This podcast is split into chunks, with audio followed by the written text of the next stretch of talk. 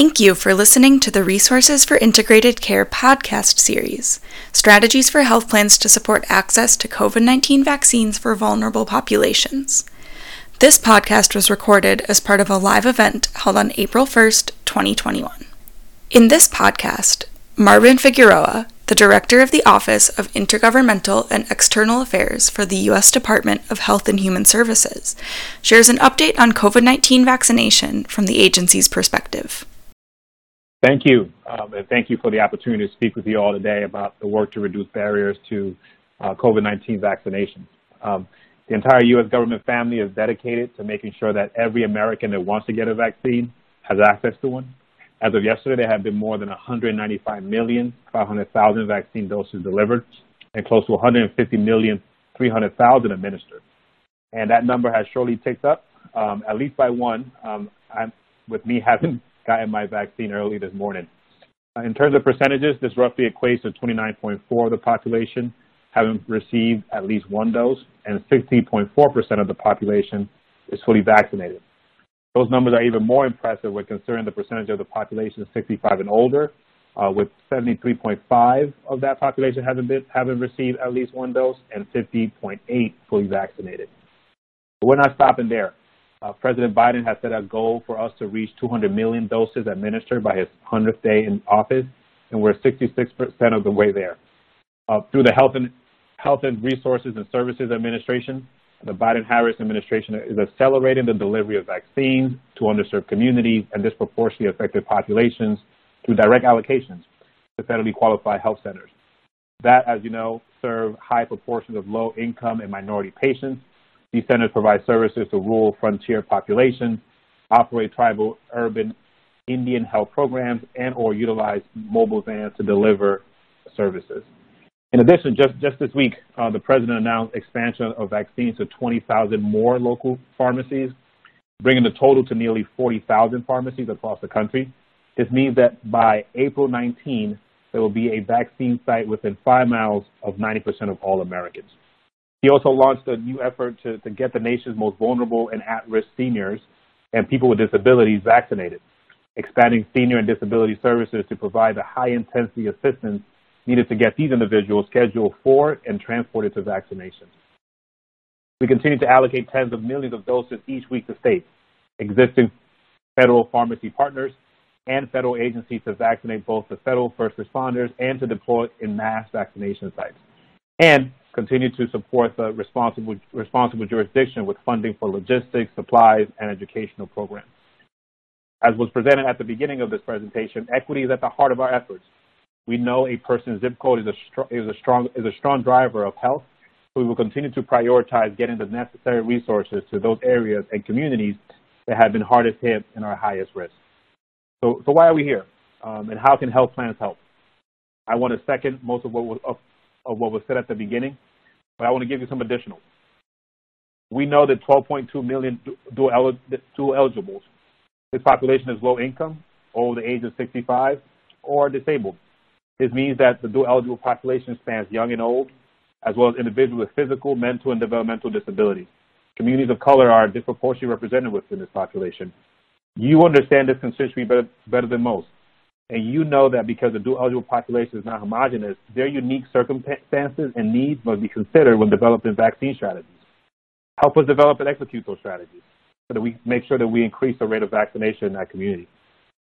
Second, continue to promote getting the vaccine through your normal channels. There are toolkits available on the, on the CDC website, and our office is happy to also collaborate with you on messages that you might need. Third, today the, the Vice President launched a Community Corps program an HHS initiative to galvanize trusted messengers to increase confidence in COVID-19 vaccines and encourage measures to slow the spread.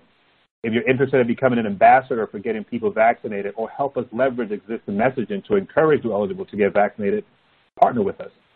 Finally, we are beginning to think critically about how we as a society share certified vaccine credentials as more people get vaccinated. There are ongoing conversations at the White House and the department and we welcome thoughts that you may have on, on secure and interoperable solutions.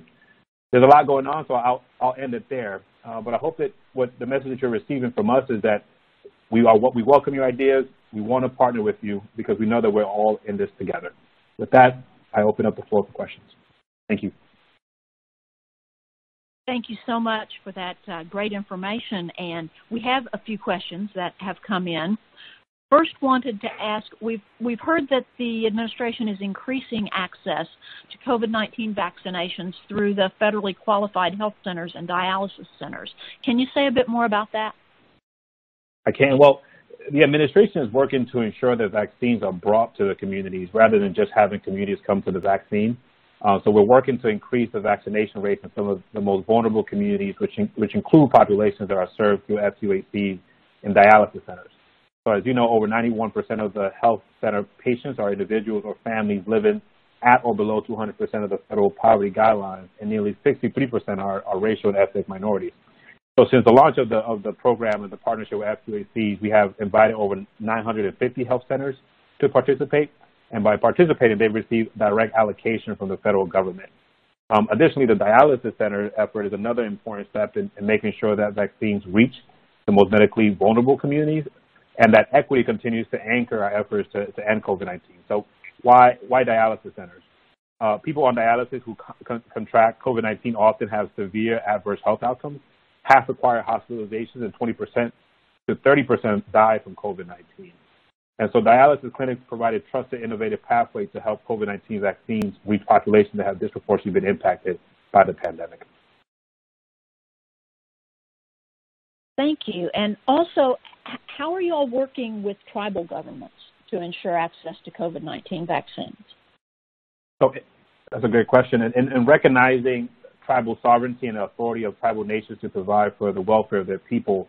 Uh, the federal government uh, supported how much vaccine should be allocated for individuals IHS tribal and urban Indian health program sites, collectively known as ITU. So the IHS vaccine plan and distribution strategy align with CDC recommendations with advice from the CDC Advisory Committee on Immunization Practices um, for priority populations.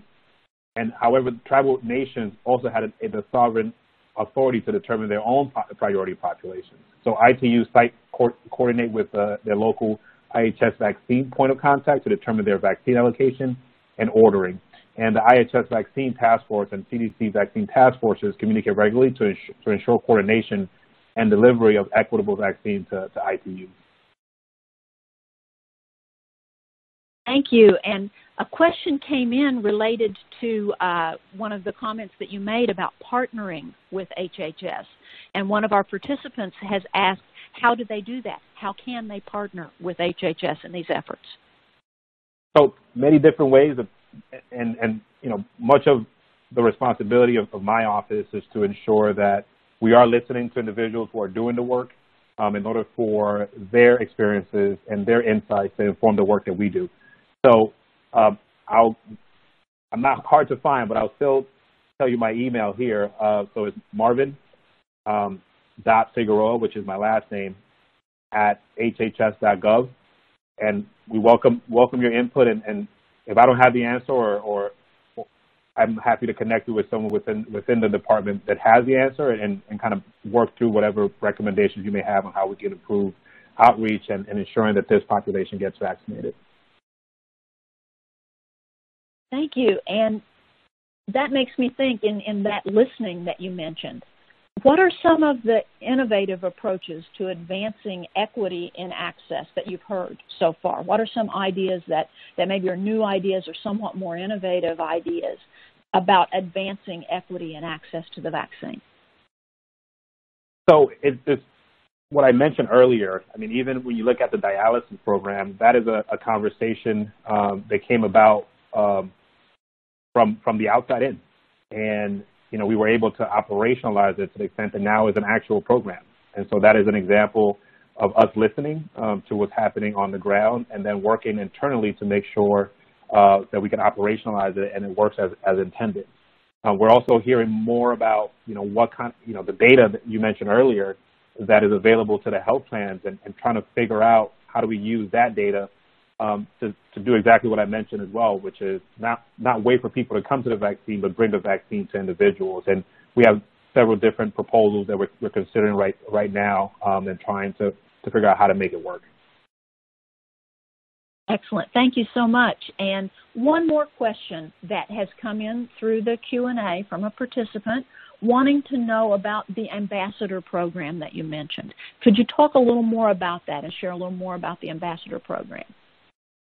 So it's a program that we launched earlier today around 11 o'clock. The, the vice president uh, launched the ambassador program, uh, Community Corps. And the idea behind it is that you know, in order to increase confidence in the vaccine so that individuals uh, take the vaccine whenever it's offered to them, um, it requires us not only to work in government to make sure that our messaging is consistent, but also work with trusted messengers uh, to make sure that, that individuals are receiving multiple, communi- multiple communications.